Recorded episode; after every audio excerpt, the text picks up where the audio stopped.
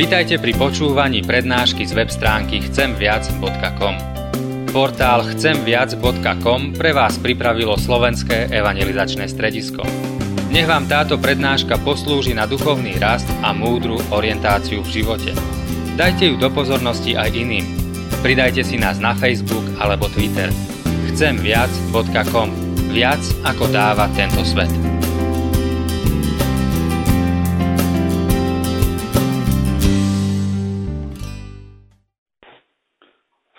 Sa pred Božou tvárou, milí bratia a sestry, a spolu so žalmistom takto sa modlíme. Hospodine, daj mi pochopiť cestu Tvojich rozkazov a budem premýšľať o Tvojich divných skutkoch. Pane Bože, Hospodine, daj nám teraz pochopiť Tvoje slovo, nie len preto, aby sme mohli o tom rozmýšľať, ale aby sme mohli aj uplatňovať Tvoje slovo v našom živote. Prosíme o Tvoju milosť v mene Pána Ježiša Krista. Amen.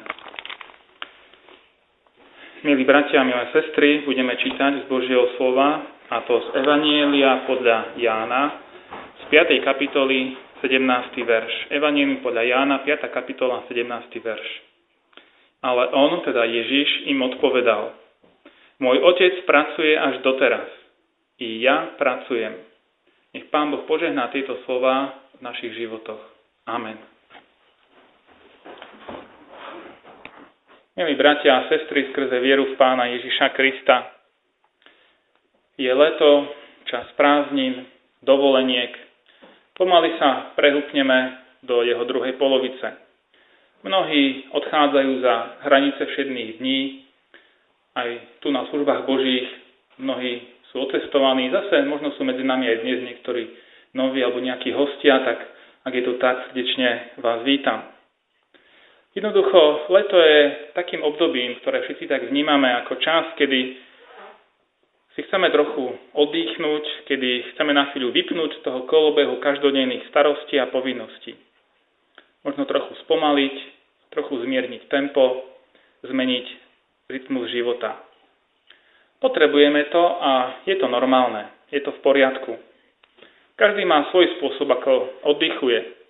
Niekto oddychuje rád aktívne, športom, turistikou, plávaním alebo možno prácou v záhrade a podobne. Iný zase presne naopak, radšej nerobí nič, leňoší, polihuje, možno číta knihu, zohrieva sa na slniečku, alebo keď prší, tak možno niekde vnútri, pre telkou. Niekto zase rád odíde zo svojho rodného mesta alebo tam, kde býva a ide poznávať nové miesta, nové krajiny, navštevuje múzea, pamätihodnosti a podobne. Ale tiež leto je príležitosťou na rodinné stretnutia, návštevu priateľov, blízkych ľudí. Ja som si položil takú provokatívnu otázku, keď som o tom, o tom rozmýšľal, o dovolenke, že kedy ide na dovolenku Boh? A ako Pán Boh tráviť dovolenku.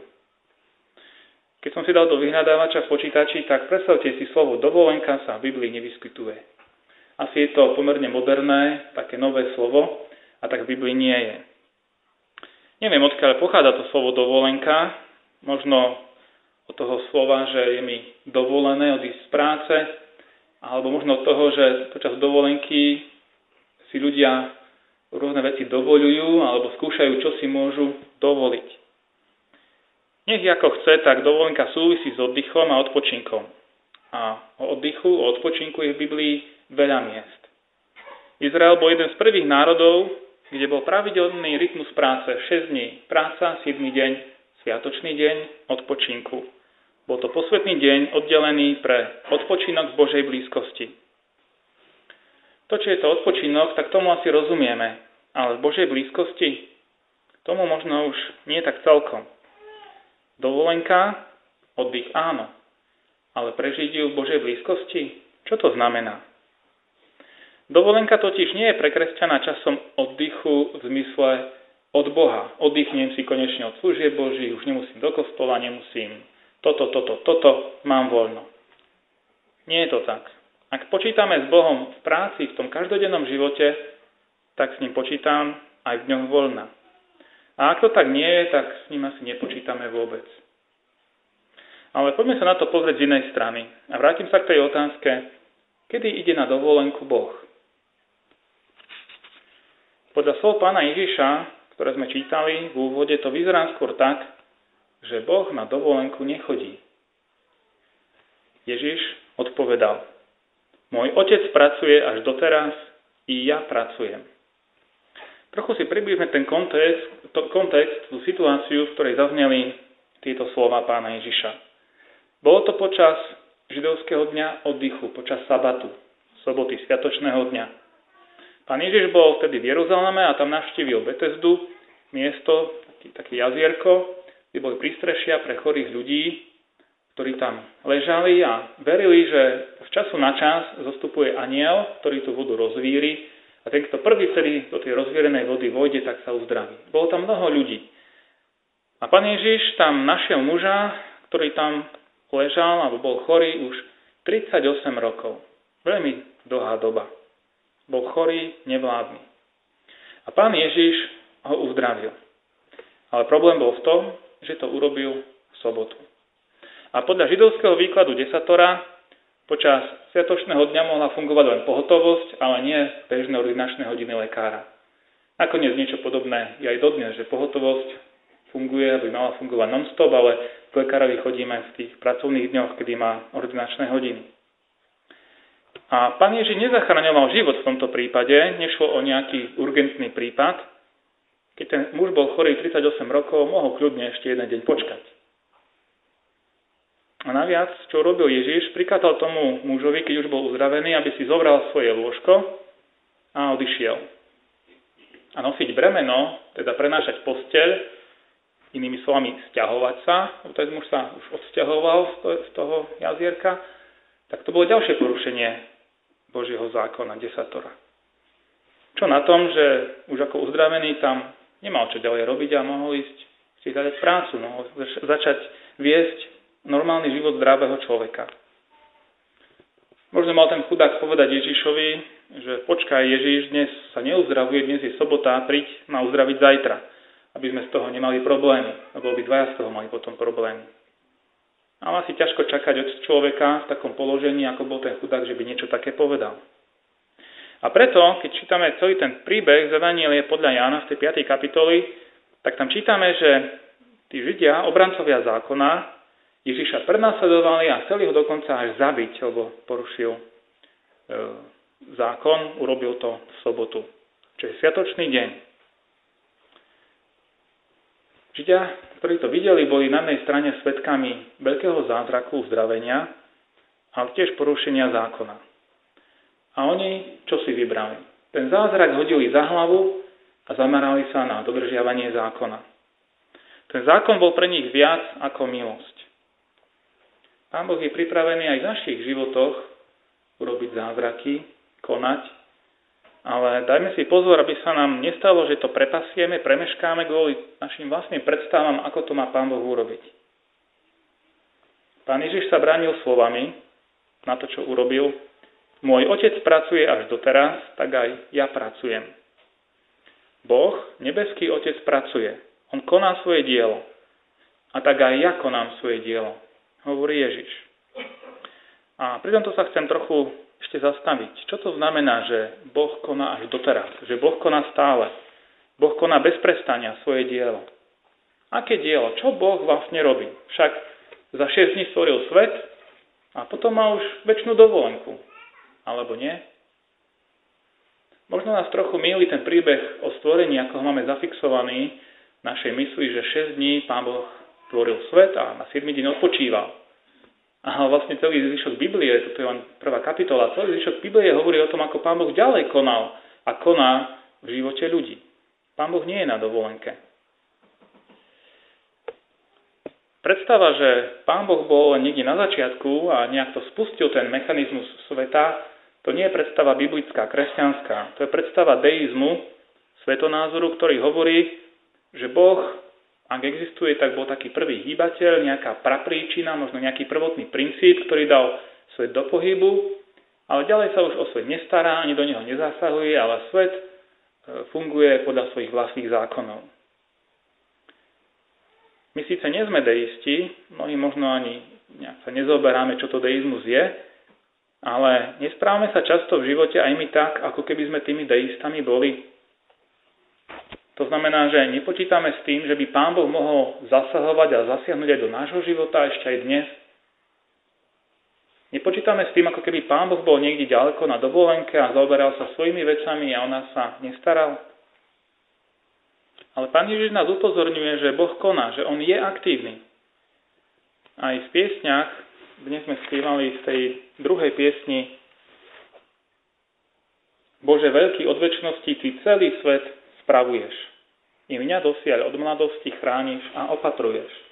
Da Boh udržuje svet v prevádzke, On ho spravuje. A v inej piesni spievame tam Boh náš je láska od väčšnosti a tam je tiež veta On z lásky stvoril a spravuje svet. Teda Boh nielen svet stvoril, ale ho aj spravuje. Kde nie, to jeho života nie. Čiže Boh nejde na dovolenku. Boh sa neustále stará o tento svet. Udržuje ho pri živote. Boh nemá nejakých starých rodičov, ktorým by hodil na krk starosť o tento svet a sám by šiel na týždeň oddychnúť do nejakých iných galaxií. Čo by sa stalo, keby Pán Boh v sobotu prestal konať? Keby si zobral deň voľna alebo týždeň? Čo by sa stalo, keby si zobral voľno čo len jednu minútu? Zrútili by sa prírodné zákony? Možno, to je taká špekulatívna otázka, ale zrejme by sa stalo ešte niečo oveľa horšie. Hriech by už nemal prekážky a vlády by sa naplno ujal Boží nepriateľ. Tak ako zvodej číha, kedy domáci odídu, aby mohol prísť a lúpiť, ukoristiť, čo sa dá, a čas dovoleniek je na to práve vhodný, na takéto zvodejské akcie, tak aj Boží nepriateľ číha na príležitosť, aby sa mohol ujať svojej vlády, ale my sa nemusíme báť. Boh je stále tu a dáva pozor. Boh koná svoje dielo dávania a udržiavania života.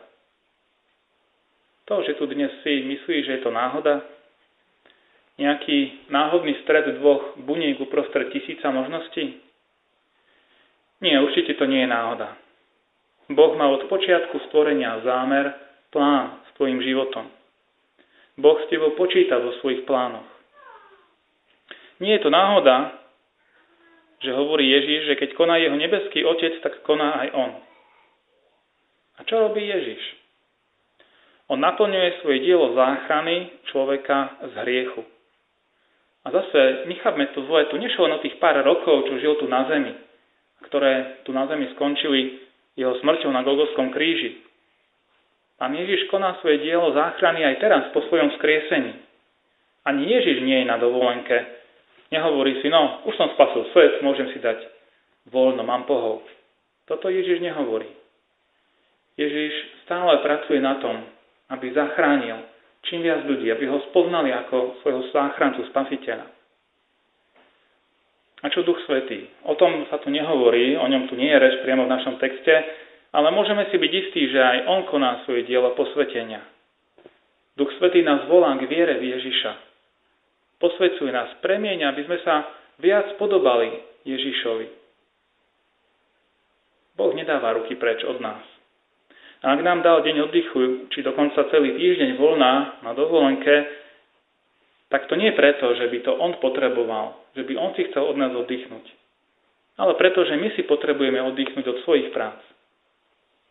Ale pozor, máme si oddychnúť od svojich prác, nie od vzťahov, v ktorých žijeme.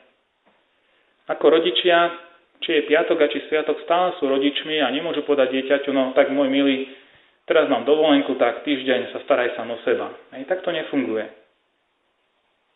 Tak ako sa staráme o svojich blízkych aj počas dovolenky, posielame im pohľadnice, alebo keď nie pohľadnicu, tak aspoň tú SMS-ku možno, že sme v poriadku, prídeme vtedy a vtedy, tak ani vo vzťahu k Bohu nie sme na dovolenke. Možno sme otestovaní a nie sme doma vo svojom zbore. Ale môžeme ísť niekam inde, môžeme stretnúť nových kresťanov, nových bratov a sestry. Ale vedzme, že nech ideme kamkoľvek, tak Pán Boh je s nami. Ak by šiel muž na dovolenku bez svojej manželky a tam si užíval s nejakou inou, tak by sme to nenazvali, že má dovolenku z manželstva.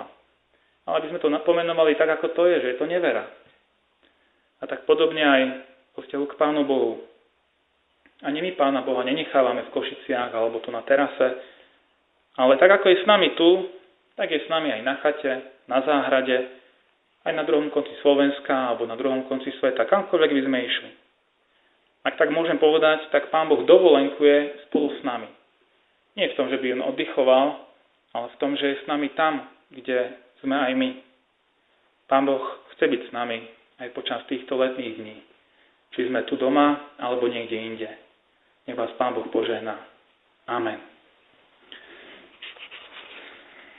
Skôrme sa teraz pred Pánom Bohom a využíme túto chvíľku na modlitbu k Pánu Bohu. Môžeme sa modliť najprv v tichosti, každý sám za seba, za svojich blízkych, za svoj život, za životy druhých ľudí, ktorí mu ležia na srdci. A Pán Boh aj tie tiché modlitby počuje a v jeho očiach majú význam. Po tej chvíľke ticha budeme sa modliť aj nahlas a spoločne.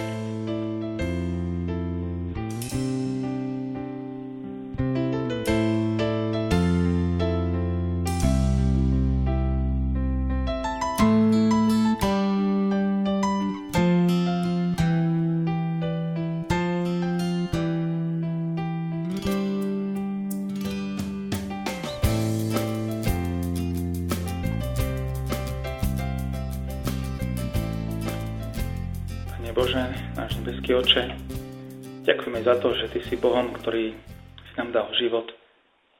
Ďakujeme za to, že Ty si Bohom, ktorý si nás zachránil z riechu.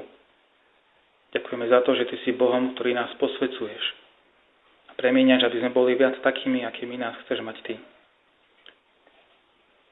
Ďakujeme Bože, že Ty si istotou nášho života a že sa nemusíme obávať, že by si na nás zabudol, že by si sa prestal starať, alebo že by ťa to prestalo s nami baviť. Ďakujeme za to, že tvoj záujem o náš život je trvalý a istý. Ďakujeme za to, že aj keď my sme neraz tebe neverní, tak tvoja vernosť je pre nás kotvou života. Pane, tvoje slovo nás usvedčuje z našej nevernosti voči tebe a prosím o tvoje odpustenie, o to, aby si nás opäť raz očistil, obnil krvou svojho syna Ježiša Krista aby si nás postavil na pevnú pôdu, aby sme tak mohli kráčať po tej ceste nasledovania za Tebou. Pane Bože, ďakujeme aj za životy druhých ľudí, za tých, ktorí sú tu s nami, i za tých, ktorí sú vzdialení. Ďakujeme za tých, ktorí nás možno prídu počas týchto letných mesiacov navštíviť. Ďakujeme za tých, ktorých možno navštívime my. Pane, prosím o Tvoju milosť. Nech je nad nami, v našich životoch, v našich rodinách, nech je Tvoja milosť blízka našim blízkym, našim priateľom a známym, ale aj mnohým neznámym, ktorí Tvoju milosť nepoznajú a predsa ju veľmi potrebujú. Pane Bože, ďakujeme za to, že Ty kráčaš s nami tam, kam kráčame my. Možno si to nevždy uvedomujeme, a tak prosíme, aby si nás skrze Ducha Svetého viedol a pripomínal nám Tvoju lásku a Tvoju prítomnosť v našom živote aby sme nekráčali tam, kde by si sa ty musel hambiť za náš život. A naopak, aby sme kráčali tam, kde sa môžeš ty radovať spolu s nami. Prosím o Tvoju milosť, aby náš život bol oslavou Tvojho mena a požehnaním pre druhých.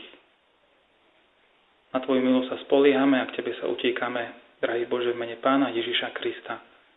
Ty nás vypočuj a konaj podľa svojej veľkej milosti. Amen.